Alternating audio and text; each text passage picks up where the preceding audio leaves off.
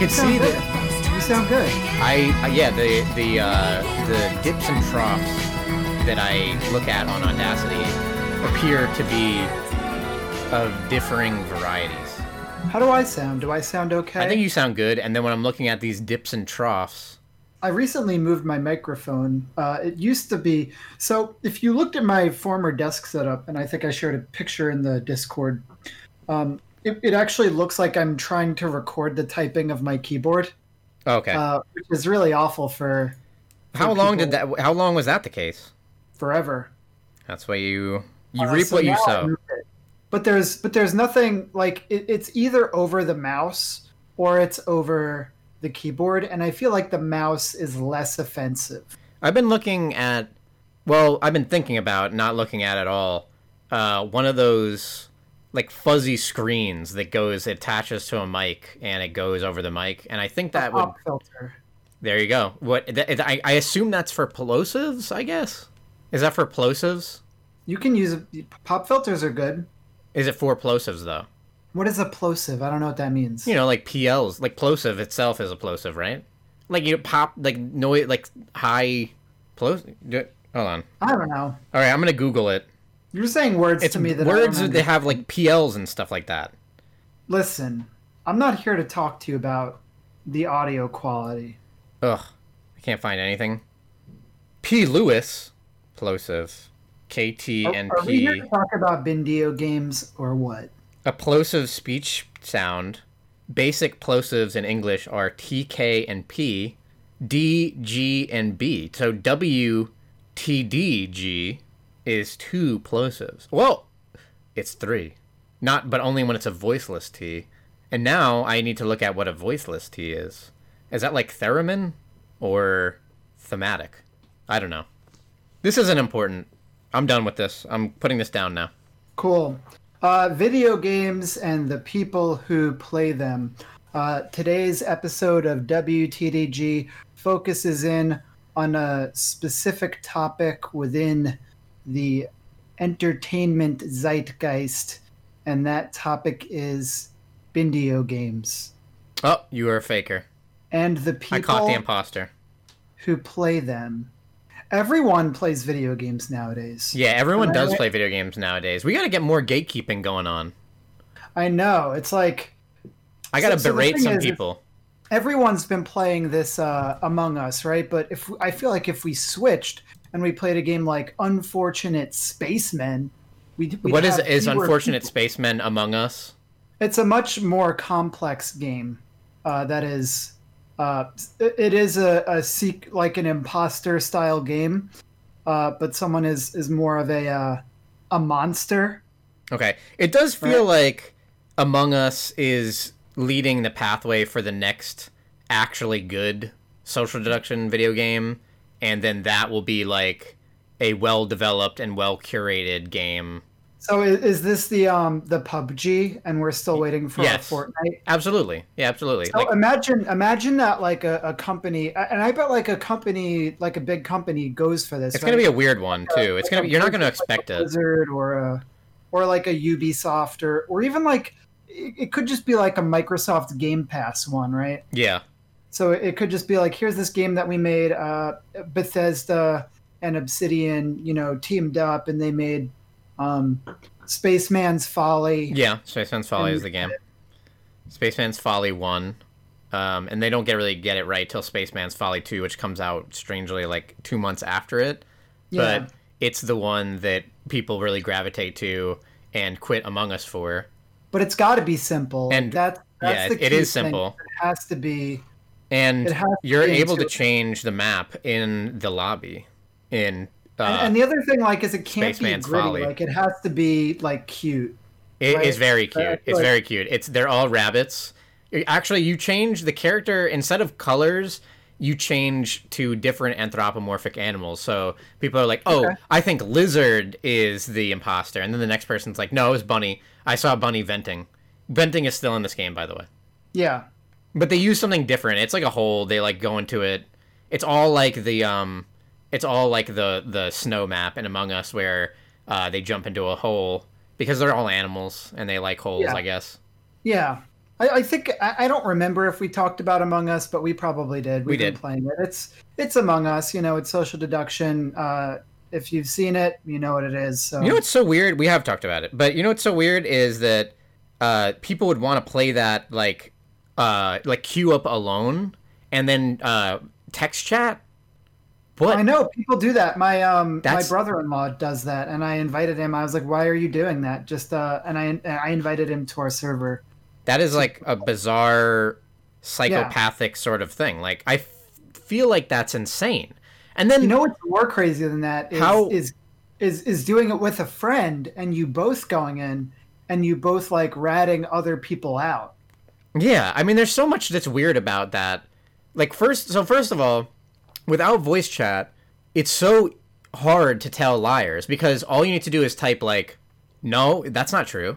Like someone, someone can catch you red-handed, say they absolutely did this, and with and the only thing that we go on with voice chat is like the different intonation, how this person would react to this kind of thing. Is it Yeah. believable the way that they're saying it? And then the other person has a chance to respond, and how believable is it when the other person responds? And if you're just gonna say in text chat, "Oh, it was definitely them. They definitely vented," and then like type like "red, red, red," it was red. Red was the imposter. Like, do, Yeah, you, do you have for sure. anything to go on? Like, as anyone, as if if I'm not the impo, if I'm like a crew member, I would think like, why? Like, th- there's no, there's no way that I could tell the truth. Just because you're typing red fast doesn't mean that there's any validity to it. And all that other person does need to do is one time type like, "That's not true," and then it's and it invalidates your stream of just saying red. So like, what a dumb experiment. It feels like like an absolutely insanely weird thing, like joyless, soulless, for no reason. Just yeah, bizarre. so I, I watch people play this on Twitch because I think that it is pretty enjoyable to watch. Like, like it's funny seeing like how you know like different people's personalities come out. And yesterday I was watching Critikal. I don't know if you know him, but he's he's a pretty good streamer. He was playing Is there a. K like- in the critical? Yes. He died like right away, and someone witnessed it and immediately called out and was like, I saw Red kill him in navigation. And then the other person is like, No, that didn't happen. You're a total liar. I was over here in oxygen. And like, they didn't vote him out. And, and like, I, I think that goes to show like, the more you play that game, like, like even witnessing a murder isn't good enough, right? It's pretty it's hard. Like, like I saw someone with my I just kill them right in front of me, and they could just be like, no. It's insane. I've done that before. That's an actual gambit, and it gets harder and harder because of of of people that like kill and self-report and stuff like that. And Yeah, we have some people like, and that's also part of the fun is like people like I can't imagine playing with randoms because the fun part also is like knowing people's habits. Yes, knowing the like knowing that. the tells or the things that people are capable of. Like certain people we have are pretty timid players, and they traditionally won't like kill and self-report or anything like that. They won't like do anything too crazy. And then we have other people where like if they're reporting a death, you're like you, probably self-reported. Like that's it's just like it's better to do that and to get away with it because if you self-report, you can go into it with framing a, nar- a narrative like i found this body here and i don't know i've seen this person and this person and then it kind of puts some blame off you at least traditionally people like don't think that that like well like why are you doing this? And then the other thing is that you're removing the body. So no one else is going to catch you in the act. You're like removing the body from the screen and then you're having the conversation about that body right then and there. It's kind of like it's overpowered. I feel like it obviously makes more sense to like le- err on the side of killing and self-reporting because Yeah. you remove the body off the screen. You have Yeah, the the conversation reason- then. The reason I disagree with that is because somebody could say, well, the other thing is that like you kind of have an alibi for where you were, but but if people all have alibis for where they were and can be confirmed, then it's like, okay, you're actually the only person that was in that whole area, and everybody else is confirmed, so you did it. Like there there are ways to detective somebody self-reporting. I don't, I don't know if i've seen that happen but I'm just saying it's available. Uh, but yeah, that's Among Us. You know. I feel like Uh, the the uh, the videos that I've watched that are like Among Us crazy things happening are never that crazy. And it's all it's that it's that very YouTube 2020 thing where uh, people are just screaming a lot. Um, like you know, someone jumps out of a vent, and then people are reacting by like screaming and crying and running to the buzzer, and it's like that's just that shouldn't be a human reaction to this. Like you you should just like look around your room and realize where you are. You're not being like chased by a lion. You're you're Yeah. you're an actual crazy person. We like video games. I, I like video Yeah, games, but like I don't think I'm only- in a in a lion pit when I'm playing yeah, Among Us. Among Us isn't the only game I've been watching. I've been watching uh, League of Legends Worlds, and it is amazing. League of Legends uh, has come so far, but also is still the same game. And it, it was so cool seeing. Um, so I've been mainly watched. So it's in like um, they're not in groups yet. They're in like the. Where are they playing? before.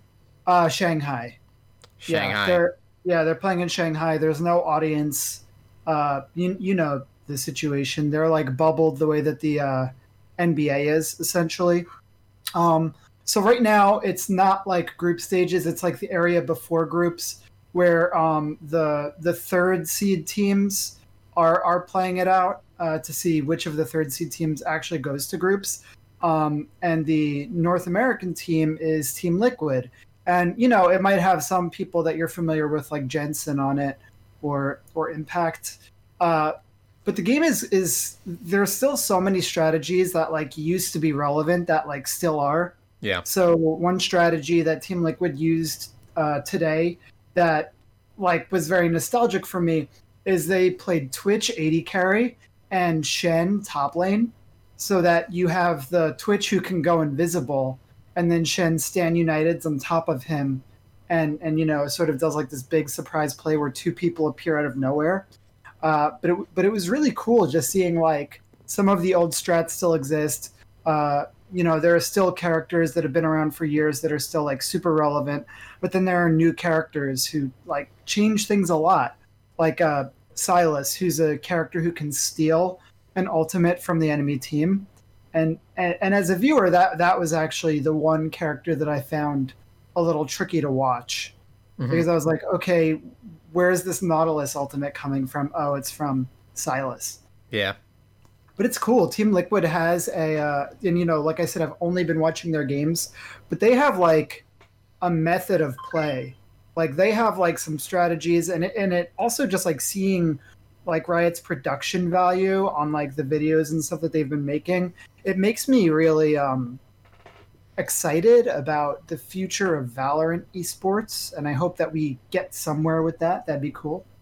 Yeah, I think I heard that they were doing that. Riot was doing their first kind of actual Valorant Yeah. tournament sometime in the near future. So that's pretty cool. I'm sure they won't do anything kind of too soon, just based off of uh, League going on right now. Yeah, I wonder if they'll they'll produce like K-pop songs with like choreography and Mm-hmm.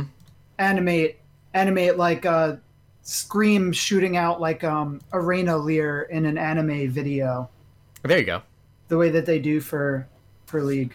Yeah, they do. They do a good job with that. I haven't gotten a chance to. I'm, I'm gonna be off this weekend, so I'll I'll try and watch some of it. I remember uh, recently watching with Sean. I was kind of surprised that, that, as you said, like there's there's some certain things have changed, and it's weird to hear that thing has changed, but then it's bizarre to just to see like that most of the current picks are characters you know. Like they're like we're not. It's not like they were pumping out characters at the rate that they were when we first started playing. So there's not that many new characters, and yeah, I think it's four characters a year, maybe five. yeah, so a lot of them still suffice. The older one, the older characters still suffice, and uh, it's kind of cool to see just that, that like you already know that this character works like this, and certain things like they're rushing certain items, and Yeah, it's still a it's still a good game. I I, I thought it was a little weird watching um, with some of the in- intricacies of seasons that we haven't played. Like there's the the way that like the dragons work and they change the environment. Um, there's like w- there's like two dragons that are there's four elements of dragons and they all give a different buff. And we had played when we were still playing that that was still the case. But there's uh, the first two are different elements, and are and then the third one is also going to be a different element. So it's a 50-50 between the last two elements that haven't appeared yet, and whatever that one is is going to be the last type of dragon till Yeah. the end of the game, and it also modifies the arena. It was like uh, flame dragon or something opens up areas more so that there's like more areas to traverse in the jungle for more fighting. Wind dragon Yeah. was like it creates like movement points where you can like get a movement bonus or something like that. Um, yeah, yeah. uh, Earth one like creates extra architecture. yeah, so that it's like, a little bit more defensive, a little bit safer. Yeah. Um, so so th- there's these things, and uh, and then eventually there's like an Omega Dragon that comes after that. But I just thought like uh, I I, I remember a long time ago with the Scuttle Crab and how I thought that like League is such a baseball like video game where uh, it's not too insane to explain to someone the like the oh, the the major points like the macro of it and then the micro stuff is it's not important all at once. That's the kind of stuff that it's like if you really want to get into the nitty gritty like this is why this is working this is like sca- how scaling works or items work in Russia and like all these kind of mini- miniature things that like people don't super need to know.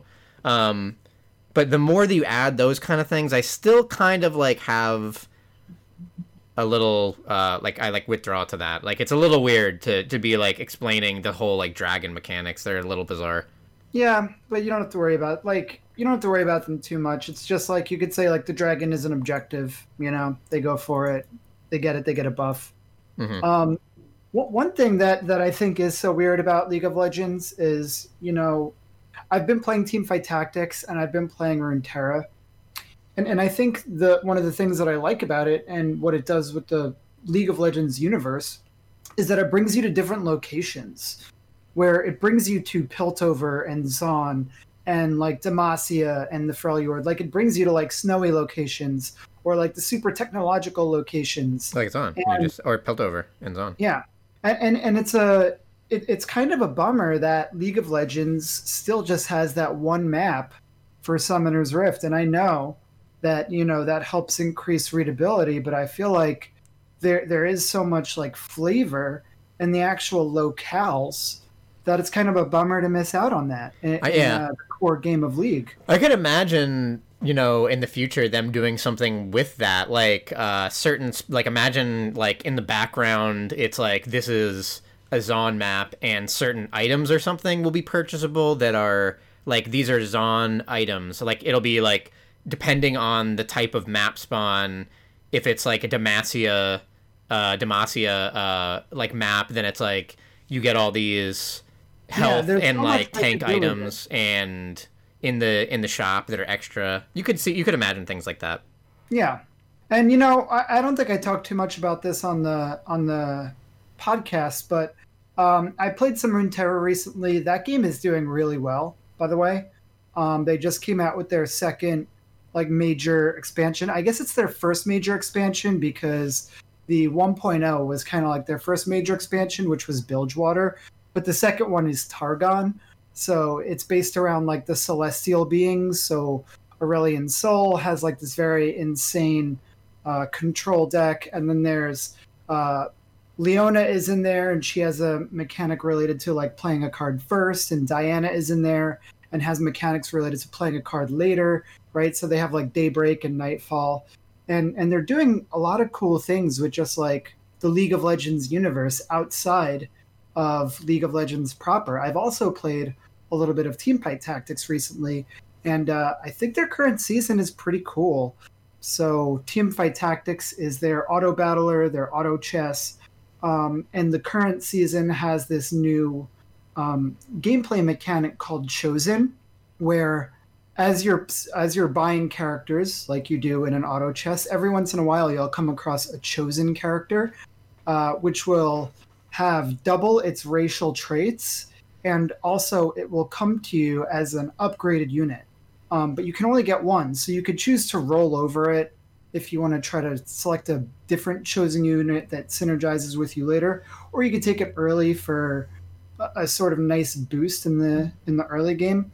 But but it feels pretty cool. It feels like a way to make it so that the game is less solvable.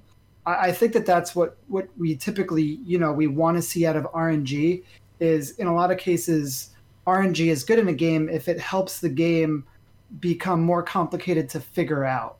Um, and you know, some games are successful with this, and some games uh, do a really bad job, right? Yeah, Hearthstone. An example of this is Hearthstone, where uh, the vanilla version of Hearthstone, you know, was pretty great. And after the first expansion, which was uh, well, GV, and- GVG was one of the first yeah, ones. Was that the first one? Goblins? Yeah, no. Well, the first one was technically Naxx, but Naxx was an adventure, right? So Naxx was the first adventure. People liked Naxx.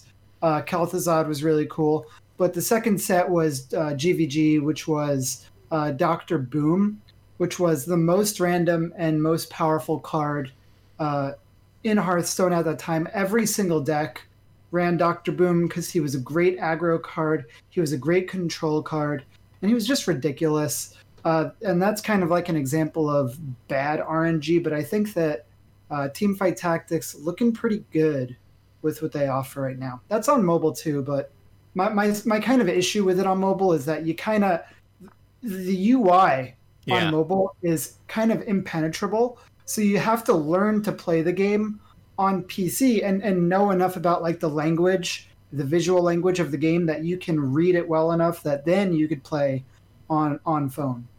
Yeah, that's been the the problem with Riot and their foray into mobile games is that they don't really translate the UI to like mobile UIs have to be like big, simplistic, easy to read, and Riot doesn't do that. They kind of make these like PC ports onto mobile where the text is small and it's kind of weird and baffling to use certain things. So like if you understand what the characters and items do already, then you're not thinking about it. You just see them as symbols for what you know they do. But if you're looking at it the first time, like you said, you can't really parse out them what they actually are doing.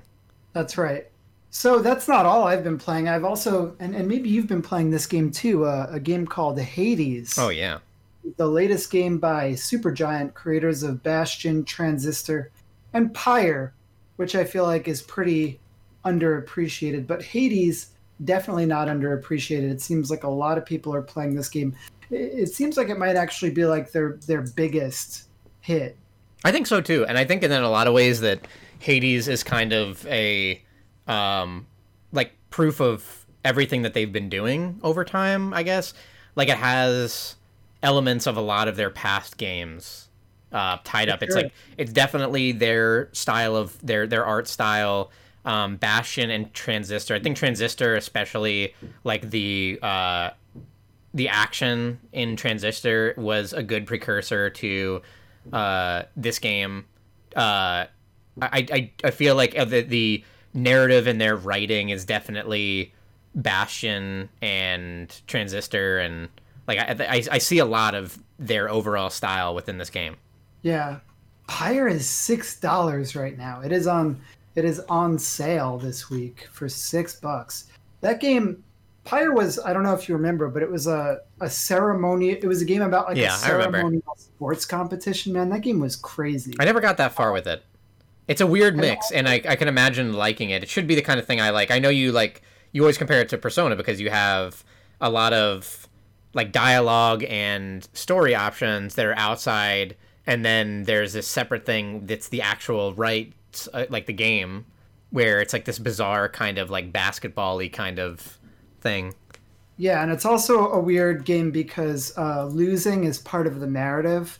So if you lose a match in Pyre, it just kind of plays into uh, the overall story of it. Mhm. Uh, but Hades, yeah, Hades is. I, I think the thing that people were worried about when Hades was announced is that Hades was going to be a roguelite. And it And is so. love that supergiant narrative, and they said, "How are you going to get that supergiant narrative that we love into this type of game that traditionally doesn't have a lot of narrative?" And they did it, Well- and they did it by making the failure, the death, uh, part of the story and part of the narrative, right? I somewhat agree with you.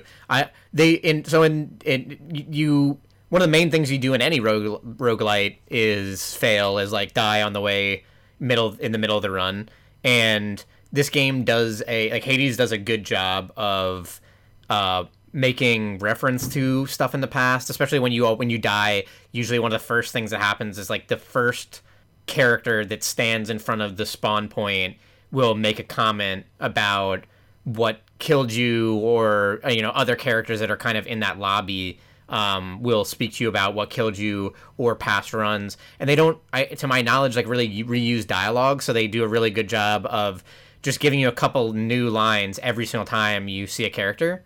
Uh, but I wouldn't say that this the the narrative is so far that like fascinating. I haven't really seen it out. Maybe I'll feel differently uh, when I get further through it.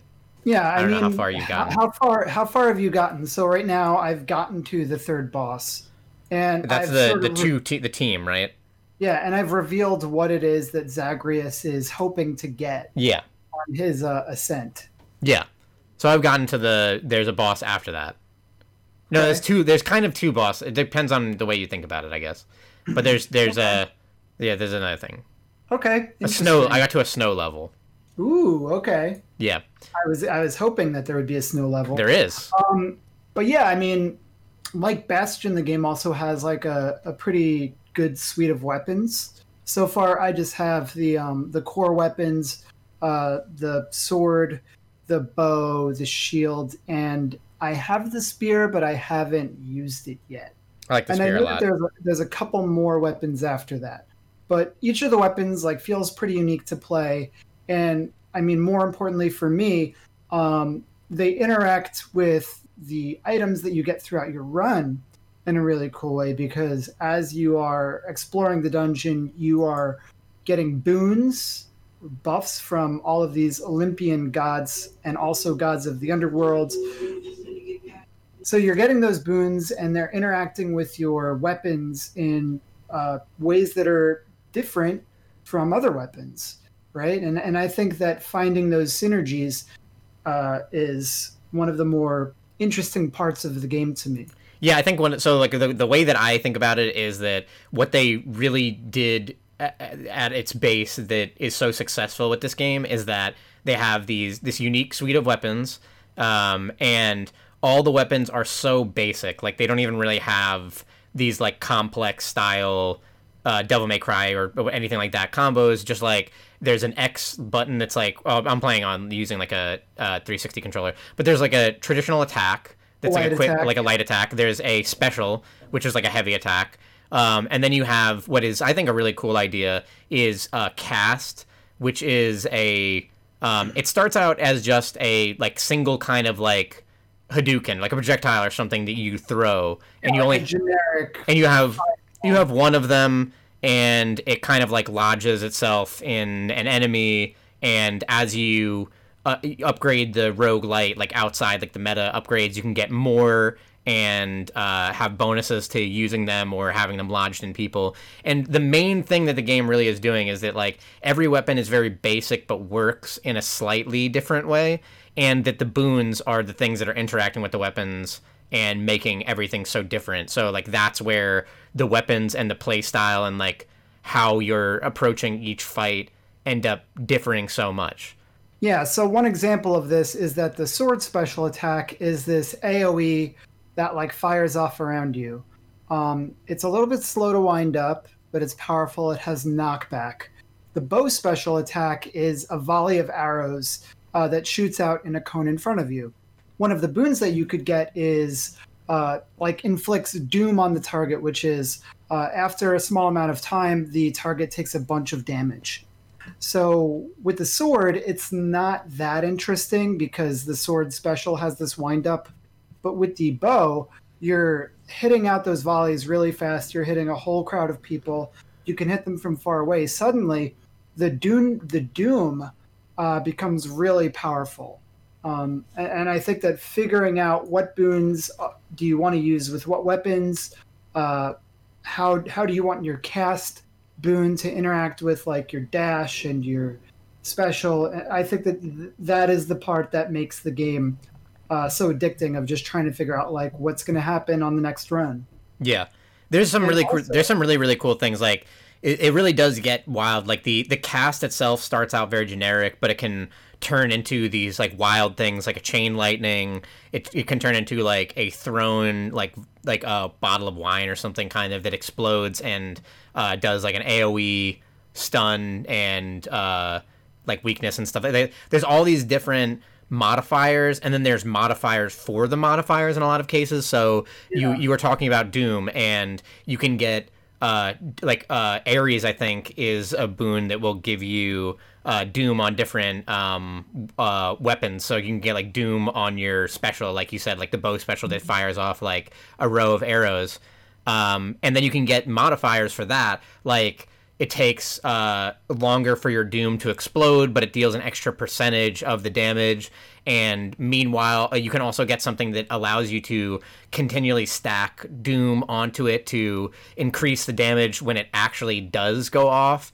And you can find these like pomegranates on the run that are increasing the actual boons. So you can increase like the base damage of your doom. You can increase the percentage damage of the explosion. You can increase the amount of times you can stack it onto uh, an enemy. So everything kind of has like multiple layers of uh, modification.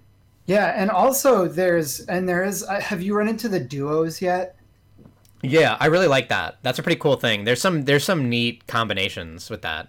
Yeah, There's a there's a lot of the the game does do a lot of um uh un- unique special things uh per run that can kind of happen and start to get you excited. Um I like to go to like it is it like chaos or cosmos or something where Chaos. where uh you get a I think this, this is also a really neat idea always in roguelikes where you get a stipulation like you get a stipulation or like a quest kind of where you're usually not allowed to do something or they spawn more enemies or you take more damage and you pick between three like you would pick with the other boons um, and it's usually like you know for a couple rooms uh, whenever you, use your cast you take damage. So you basically can't use it. You're like locked out of it for a couple rooms and then you'll get this big reward if you do it correctly. And it's awesome on those runs when uh, you have like a good modifier for the special and you get a modifier for that and then you get the upgrade that makes your special fire off faster or something like that or uh, the the uh, hammer which like can modify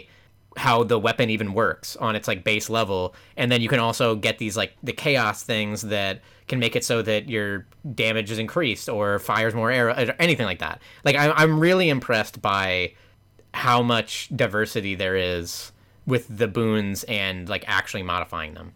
And all like the little kind of miniature things. I actually i played like 13 runs and there was in a run that i was playing today something happened that had never happened before. Like there was another character that was introduced and this whole like event happened that i had never seen. And it, it's like i've been playing a lot and the first I don't even know, like five to ten runs, they were introducing like a new thing per run, and then I've been, and then after that, it, or it slowed down a little bit, I guess, and then just to see this sudden thing has got me even more excited. Just like all the, like I haven't, I guess I haven't even seen everything that happens yet. I, I, and I, and I bet there's even more to do once I actually finish the game because the boons have these rarities and there's like all the way up to like legendary or heroic. There's like these crazy.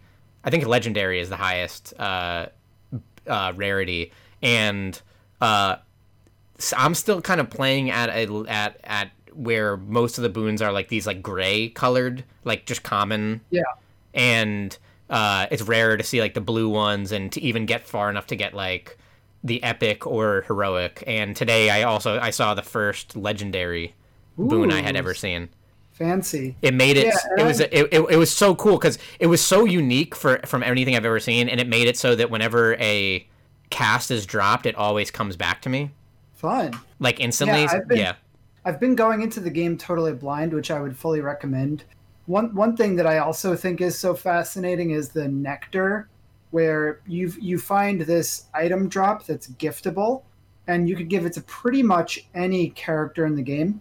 And the first time you give it to them, uh, they give you a trinket, an heirloom, I think it's called, but Keepsake. essentially it's an item, a keepsake. They're all the same things, right? Yeah. but but you uh, they give you this item that gives you a like bonus uh, for that run, and you could switch these out between floors depending on the way that you craft your dungeon.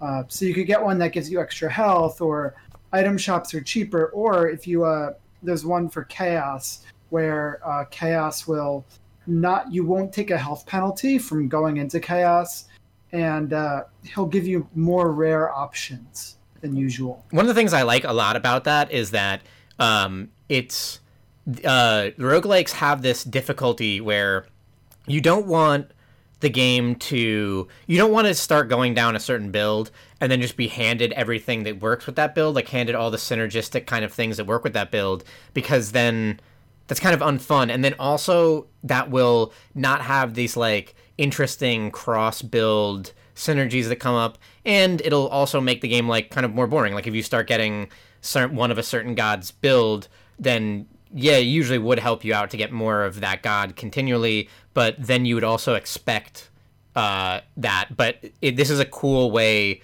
of like when you whenever you give uh, that gift to a god um, they, you'll get a keepsake where uh, the next uh, you'll be you'll find them more commonly and it'll be a higher rarity the next time you find them. So if you if you start like really focusing down a certain god's like boons or their talents or whatever and then you get to like a next floor you can switch it out to get that god again quicker and hopefully get something that kind of synergizes with it so that's a pretty cool way of narrowing down and like helping you into the build you want while not like hand holding you or losing that diversity that you'll see every single run.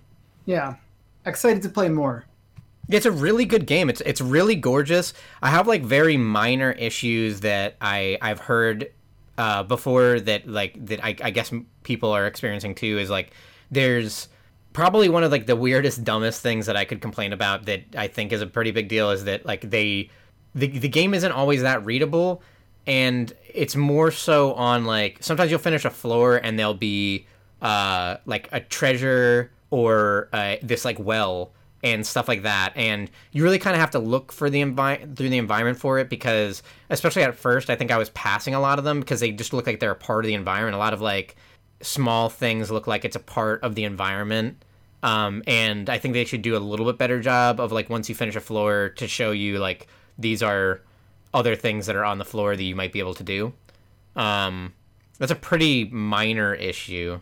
Yeah, I get lost in the colors of the game. Yeah, there is a Uh, lot of cause me to take some damage here and there. there's that I could have avoided if I saw it. there's that there's also like it's always kind of weird when you have like an isometric game like aiming is kind of a little weird.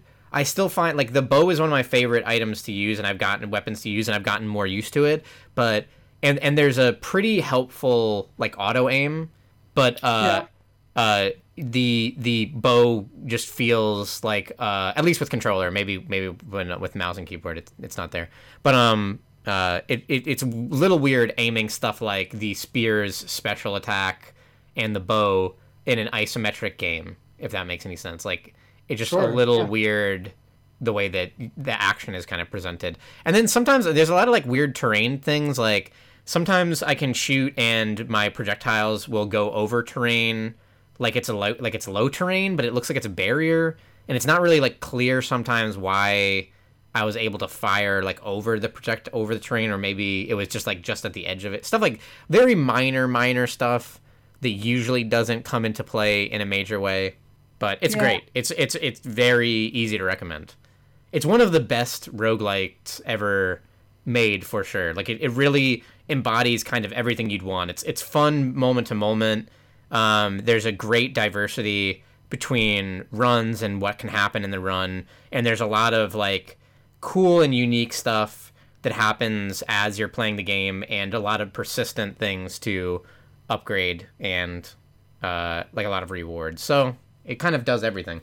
Yeah, I've been playing it on Switch. There's a little bit of a I would say that the um, the performance isn't perfect, but it's definitely enough. Like it, will it'll get it done. My my my issue with it also is just that uh, it's a little hand crampy. The amount yeah, of, uh, it definitely is to do. You're also like if you're doing it like they kind of expect you to be like dash dash attack dash dash attack. Like you're you're hitting a that lot hurts. of buttons. Yeah. You, Especially on like the Joy Cons because I play the Switch in handhelds. That is that is a tough console to play a game like this on. Yeah, it, it if I feel like playing that game, playing Hades, is like you you you would appear to be on a video game commercial if you're playing that game. You're hitting like so many buttons so quickly that it looks yeah. like you're just like you're just it's a joke. It looks like it's an actual joke probably to look at your hands and see like X A A X A Y X B B Y like that's yeah. the game it's just mashing so many buttons so quickly like it is a very quick game and especially on the later levels they're really expecting you to be like constantly on the move and using those like iframes on the dash. So it gets pretty wild. Yeah. So i'm still playing path of exile. I actually hit uh, just today um, my build has crested over 1 million dps so that's really exciting for me. Not much I want to say. You know, some people are, are complaining a bit about the league. Uh, GGG has been changing it a lot and been doing a lot of rebalancing, and a lot of people are a little frustrated with the direction that it's going in. They feel like the rewards have been a little lackluster, but I think people just like to complain. I think that uh, the last season was extremely rewarding, and that that kind of made uh, put GGG in a tough situation with this league, uh, which is definitely you know more narrative focus like you could definitely see like they are headed towards path of exile 2 they're making they're testing some new things out. You could tell that this is a league where they're testing out like certain character animations and rigging and things like that. And also like i think that this is a league where more than ever i'm interested in the story. I think that the the characters that they've introduced like i actually do want to know more about them. I think that they're you know, I care about them. I want to know what their story is, and I, you know, I just I hope that this is the direction where the game is going, uh, where they slow it down a bit, um, where it doesn't have to be like I'm exploding a million enemies at once. I, I, I, just like the current direction, you know, and and also I, I, guess I'm playing this in a way that's like different from other people, uh, and it, and it's a little bit of the way that we talked about like Among Us, where it's like people really do try to gamify the shit out of it. Obviously, Path of Exile is is a very gamer ass video game, right? Yeah, I, that that game I can understand. But people people turn it into like this whole thing of I just want to be efficient, and, and it's kind of confusing to me where people are like, I'm going to do the same build that I did last league because it was really efficient because I know exactly how to do it. Um, and, and I, I don't get that and i don't get that because you you already did that right? Yeah. So what are you trying to do this time around like this season that's different from last season? If you're just going to be building the same stuff again you're going to know the exact gear that you're looking for. You're going to know where on the tree to go. And and then it just turns into this thing of last season was better because my character got to here yeah. Whereas this season is worse because my same character got to here, and and I think that's a bummer. And I think that that's one of like like Path of Exile is a game of like near endless possibility in terms of like the way that you can put your character together. So the idea of just like doing the same thing every league and people being upset comparing like their performance last league to this league, it's just kind of a bummer to me. Yeah, like, so it is a really weird way. It's a very um it's a very like day jobby kind of way to look at it. Like yeah. I, I don't like when Path of Exile really lends itself to this, and it has a community that that like will play just the shit out of it and just play it for has like thousands of hours on Steam, if not more, tens of thousands, and like they are just playing it like with every waking moment that they have to play video games. And I understand like if, if that's what you love then then like by by all means. But when you do that to anything and maybe especially that that is like a largely PvE focused game uh, you're always bound to like in the the thousandth in the tens ten thousandth hour of doing anything you're bound to have like complaints. Like you've done so much of it that like you cannot possibly have a like problemless experience within anything when you're when you're doing it that long and like you're just bound to to hate certain portions of it. So sure and people are like the new skills are weak. Like the ones that just came out are weak. And i'm using a new skill. And so one thing that happened very early on is uh, a really popular very good streamer named zizaran uh, put out a build. Like before the league came out he said i'm going to try out this new skill. The skill is called crackling lance and this is how i'm going to build it. And i watched his video and it was extremely anti-synergistic and i was like that build is going to suck so everybody you know tried out the new skill a lot of people built it the way that he did and say this skill sucks and and it blows my mind that people can't like think for themselves and, and, and like figure some of this stuff out. So I'll, I'll give you a very brief idea of of why his build was wrong. So his build is attempting to use this support uh, that makes it so that the skill costs an extremely high amount of mana, uh, but does a ton more damage based on how much mana you have. But the caveat of Crackling Lance is the more you use it, as you continually cast it, it becomes an AoE ability and it focuses and focuses until you're shooting a hyper beam. So So you want to be able to you you don't want to have it as a nuke to start out. You want to have it as like yeah. weak and then it gets stronger with you. Yeah. So you don't want to burn through all your mana. And and like Archmage support is about casting like one really big super powerful spell. So it's like on the surface so obviously anti-synergistic that like people know that Archmage support is powerful, so they want to slot it into anything. But you could tell that when GGG built this skill, they said, you know, they probably thought to themselves, we want to build a skill that introduces a new style of hand casting where it's going to be dangerous because people have to stand in one space. Uh, and it's going to really benefit from spellcasting speed rather than just ramping up flat damage. Uh, and they succeeded. And I think that the skill works really well. And like I said, I crested over a million damage. I am like destroying things. I am like once my damage ramps up, I am like three shotting like bosses. Like it feels great. And, and it just blows my mind that people like are are this far in and this far invested into Path of Exile and they're like still having these types of issues. Uh, you know what's so interesting?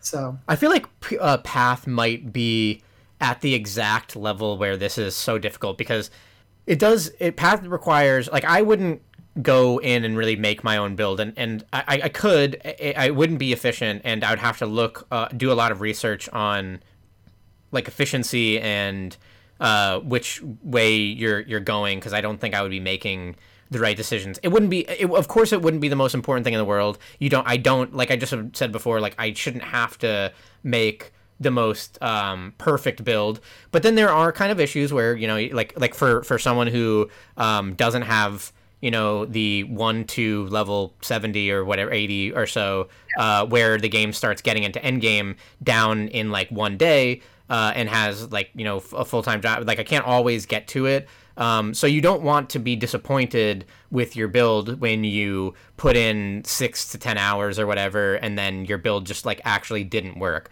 But the the it is kind of crazy that GGG is at the mercy of the creativity of the uh, like pundits or the the uh, influencers, where they can do all they want to create a unique uh, gem or like a unique item and if people don't see it that way it, it like if the streamers don't uh, kind of raise it up and uh, get it the attention that it needs it might not ever be kind of like used at such a wide yeah.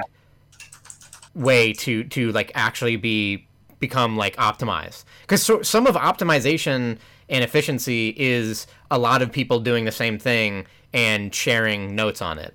And if if a streamer just tries something out and they they are like this didn't work out, it's shit, and there was 200 thousand there's a thousand other people that were like I'm going to do what the streamer did. And then they try it out and they say it doesn't work out, it's shit instead of actually doing their own thing like tons of people using the the same thing the streamer did in different unique ways, then you don't have you don't like actually have any data because you have like the one build that the streamer made and all these other people copying it and it doesn't work out and then people are disappointed like are disappointed and then disenfranchised with it and they won't touch it again until it gets like buffs that it might not even need or deserve so it's kind of Yeah. weird to be a game company where they might know that like this bit this thing is amazing Yeah, exactly. And and let me give you uh, another example just to show you how right you are. So, the item that I got, I got a world first drop. It was an item called the Ephemeral Bond. So what this item does is for every power charge you have, it adds lightning damage, but it makes it so that you have 90% less power charge duration. So obviously, this is an item that's really good if you're attacking super fast because you could keep your charges up super fast. This item is one quarter of my damage right now. If I took this item off, I would lose 25% of my damage right there. This item is currently selling for one chaos orb.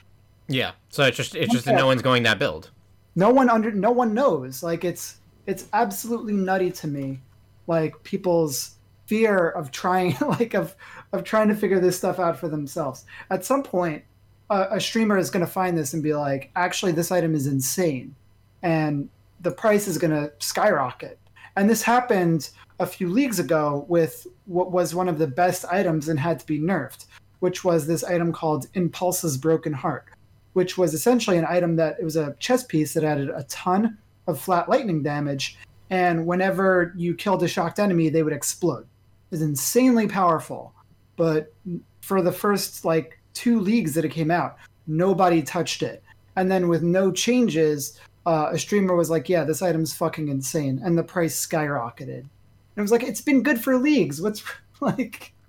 I guess there's always like like if you decide that this is a good build and you're not streaming it, then like you're then like you're you're you live in a you're, like you're you're just in a kind of small group. Like Yeah, you're you're but it's awesome because if you can like make up your own like ideas like there's so many items and they're adding so many new items like every three months that if you could figure something out before other people do you can make a very powerful build uh, for a really affordable price Mhm. so i'm digging it uh, I'm loving it. Ba ba ba ba. yeah.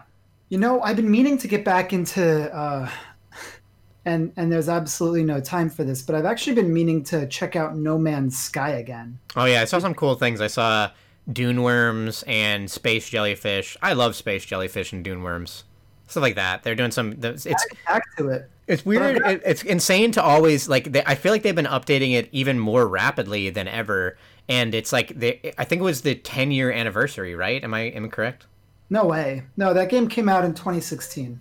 All right. Well, yeah, it's insane. It's still insane that it's as that it's as popular or it's getting as many updates as fervently as it is for a game that is like not asking money for uh, new For content. It's it's just Yeah. it's just a la- it's just you, if you want to play it, you can play it, Yeah, and they're not is- asking. It is a sixty dollar game, but at this point, uh, it's always on sale. Yeah.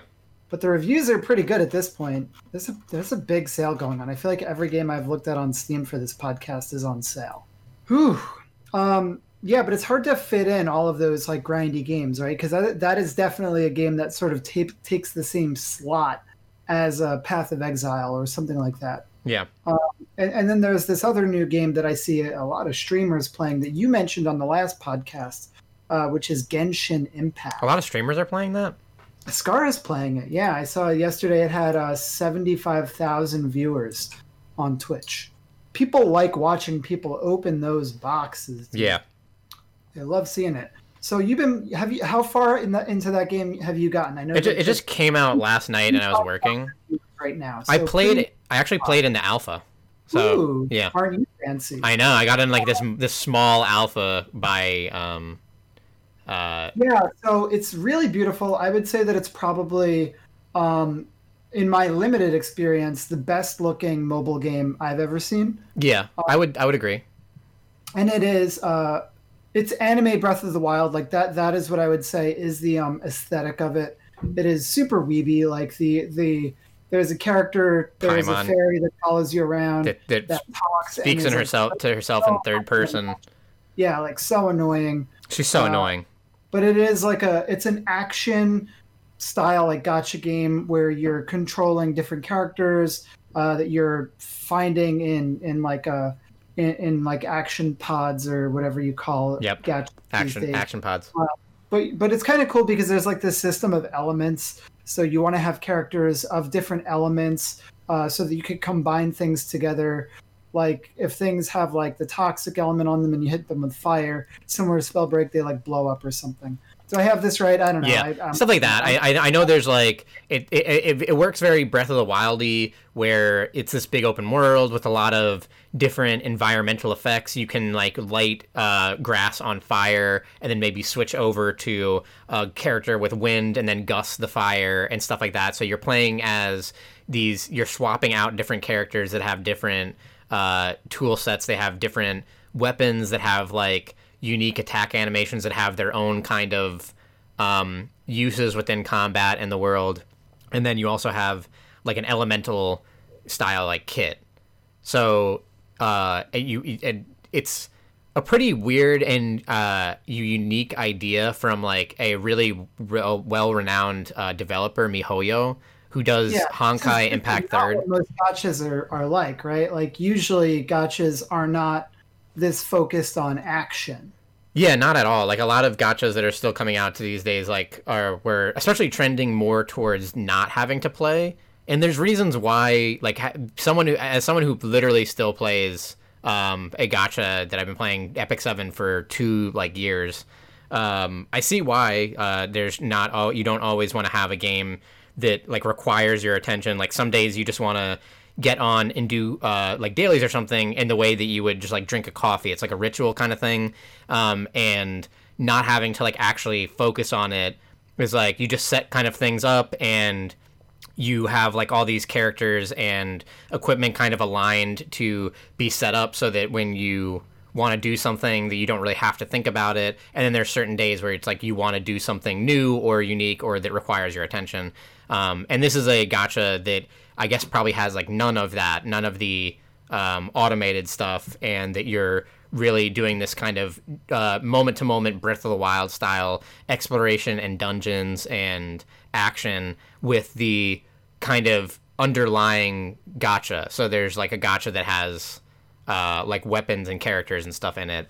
I, I know there's uh, co op, but I don't know if there's like PvP, and I know there's a narrative. Uh, this is a company that is like really good about adding a lot of uh, updates and major story content and new PVE and raids and bosses and stuff. So that's one reason why a lot of people are excited. Like I think for I think a lot of people can see this game and think that it came out of nowhere, but it was like a 2 year lead up and there was like several alphas and betas and the company is very well known within that insulated uh, like gacha universe. Yeah, based on what I'm reading online, I think that this and this will sound ridiculous to you as a as a mobile gamer, but I think that this might be the first gacha game to hit the hardcore audience uh, of gamers. I think so. I think it. I think it'll. It'll. Uh, And, I and part of that is the crossplay, right? Like this is a game that uh,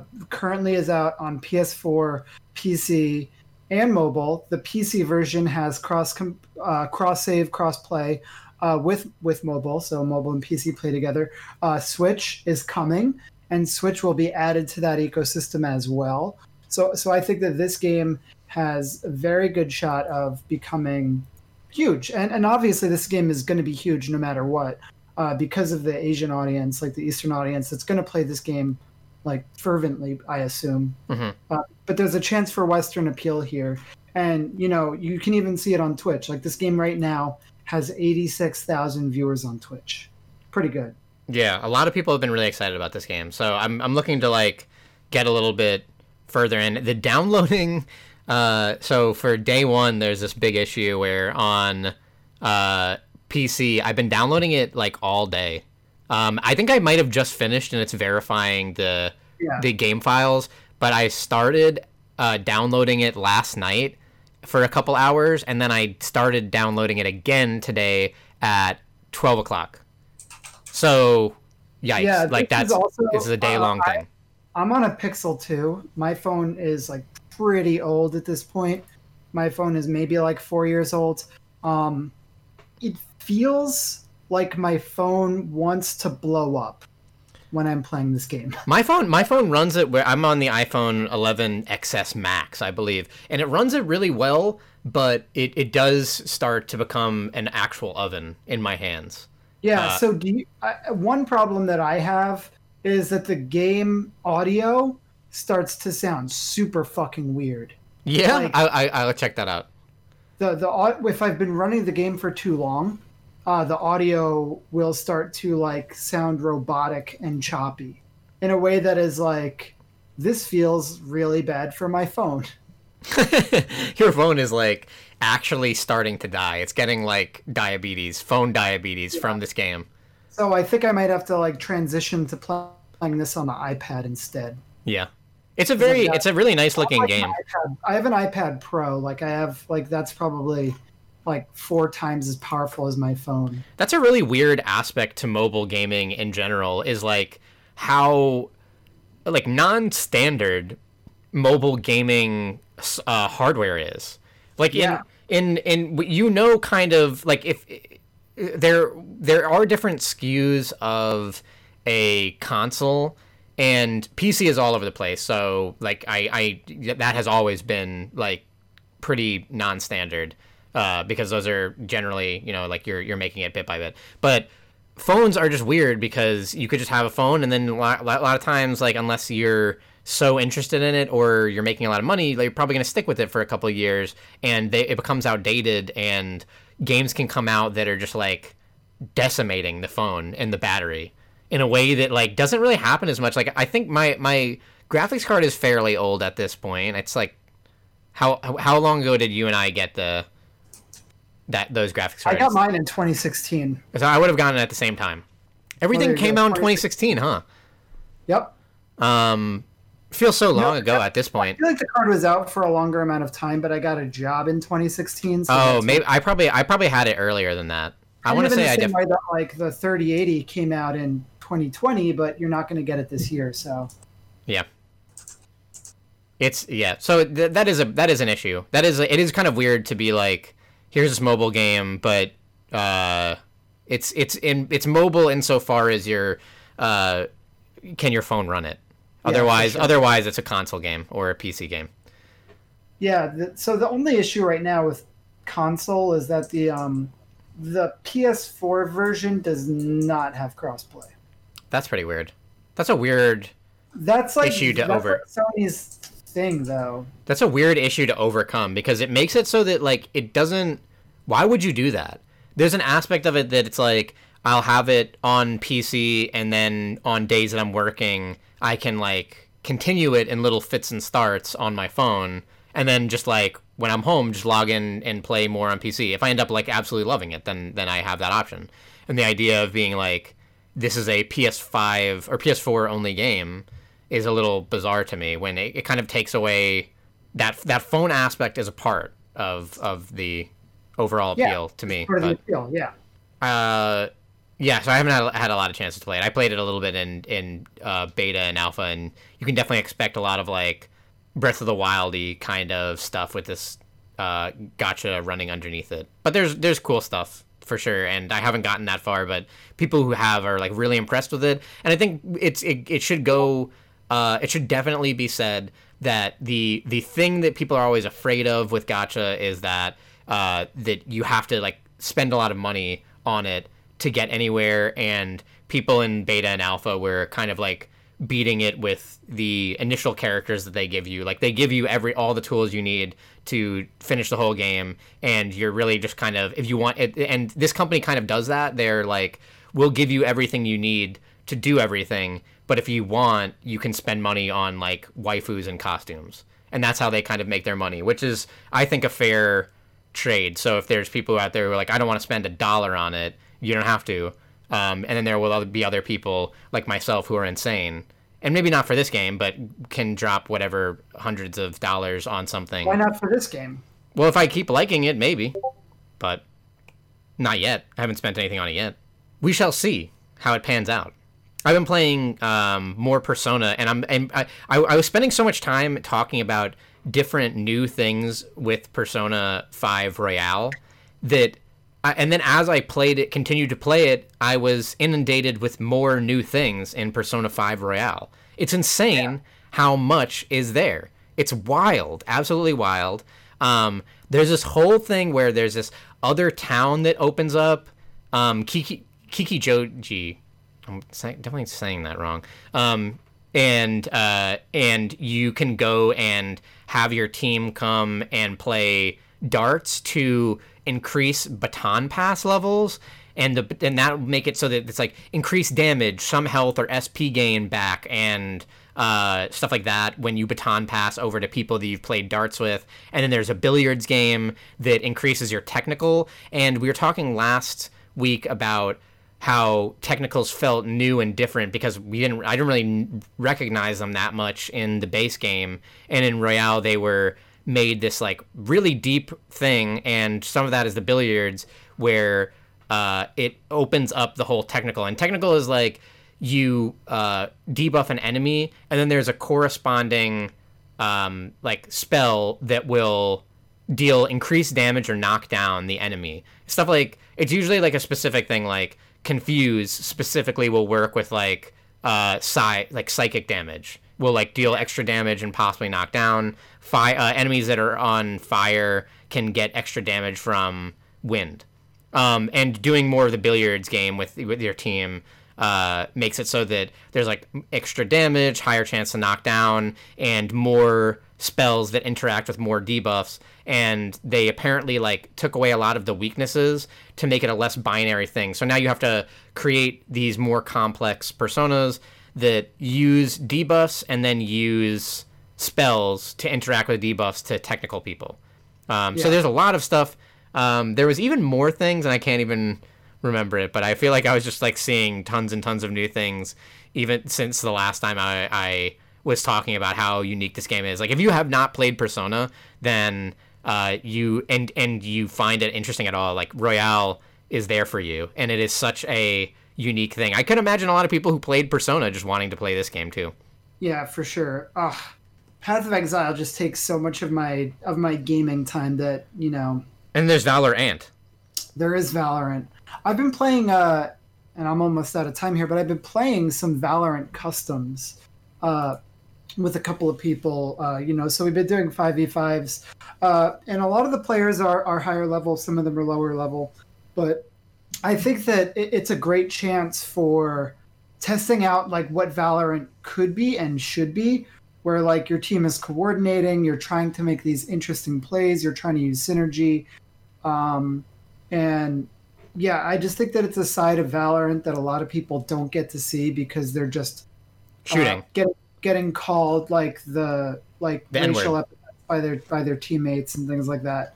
Yeah, in, in solo queue, solo queue Valorant is such a cesspool. It is. I I I've played Counter Strike, and I would say that Counter Strike is like actually worse. Like Counter Strike is usually yeah, is it, it's worse. like comical how bad Counter Counter Strike is. Just there's one person cursing at you in Russian. There's one person who's like playing an old '90s era hip hop song. There's other people who are like just screaming the N word, and it's like every game that's the case. There's someone AFK'd already and stuff like that. Like that's every single game of Counter Strike. And but in Counter Strike, you can just leave. Well, yeah, in casual you can. Yes. Uh, but but yeah, you're right. It is it is unfortunate. Like I, I don't know how to. I, I, was thinking about your complaints and they're very valid. I don't know how they'll uh, get around it. I in in some cases, what I would like to see is possibly like harsher punishments. I always think that uh, Lever's Island is a really good mechanic is like if you say a lot of racist stuff you go into like a dota used this and it was called a low priority queue. And what it was was it was like a shadow ban. And you didn't know it was happening to you. Um, it would put you into a queue that would greater prioritize people who afk people who are offensive people who are trolls and like toxic and feed and do all these kind of things so that you would kind of like silently tank your account. Um, and it, it, what that does in a lot of cases is make it so that you can actually see like why it's not fun to play with you. Is like if you can't ever like what people who are assholes kind of bank on is that they get to go into a game and be an asshole, and then in the next game they might not be an asshole and they get to play the game. But if they're like drinking or high or uh, 16 year old, they get to uh, scream racial epithets at you, and then the next game they don't. Maybe you're winning and they don't do that. But if you're doing that, you should probably be in some kind of group that like shows you why people like you are a problem and why people are like you ruin the game. Uh, but more on that that uh, topic of the the uh, pre-mades of the customs was it was kind of interesting to see that like Korean Valorant is at the point of people doing like these like perfect plays. That was insane. The other, I, what was the the team? That, Vision Strikers. Yeah, that that uh showed off this like 10 second long play on Haven where Omen uh, paranoid down C long um, at the exact angle to hit people who were coming in C long, uh, which would force them back out of C long while Breach from B like did like this perfect double flash that hit people back at starting point where they would have been funneled back into from getting flashed on C long and then getting flashed at starting point, where the Jett was able to um, dash and get like two free kills based on like a quadruple team combo. And it'll be interesting to see the direction of Valorant because like we said like I think that even pros are also not playing Valorant in a lot of cases they're just playing like Counter-Strike with like every once in a while CS:GO abilities or uh, with with uh, Overwatch yeah. abilities yep. and yep. that the eventual game that it's going to become is going to be Valorant, and that's going to be like a faster, more fluid use of these abilities that are going to be integrated into gunplay in a way that doesn't always happen right now. The, the, the game does feel like uh, there's two sides to it. So exciting! I know, yeah, and we're gotta, almost at. Gotta, hopefully, uh, if you're around this weekend, you can uh, get. I am around this weekend, and it's going to be a new uh, season coming up soon. Yep, new season, new gun skins coming up. Maybe they're retro kind of Fallouty looking. The the bet, in my opinion, the best gun skins. I would not say that, but we have different tastes. That's okay. You you bought the dragon skins. Who knows? I did buy the dragon skins. What do you think the best skins are? Maybe the prime. Yeah, the prime the, is definitely up there. It sure. does so much. It's so clean. I always come back to it. I rotate skins a lot, and I come back to the prime a lot for being like it has a it has an awesome reload animation. Uh, the skins are pretty clean, but still visible. They still retain that uh, the gun's kind of uh, general outline and soul, um, without you know uh, going too buck wild in the way that like the dragon skins are.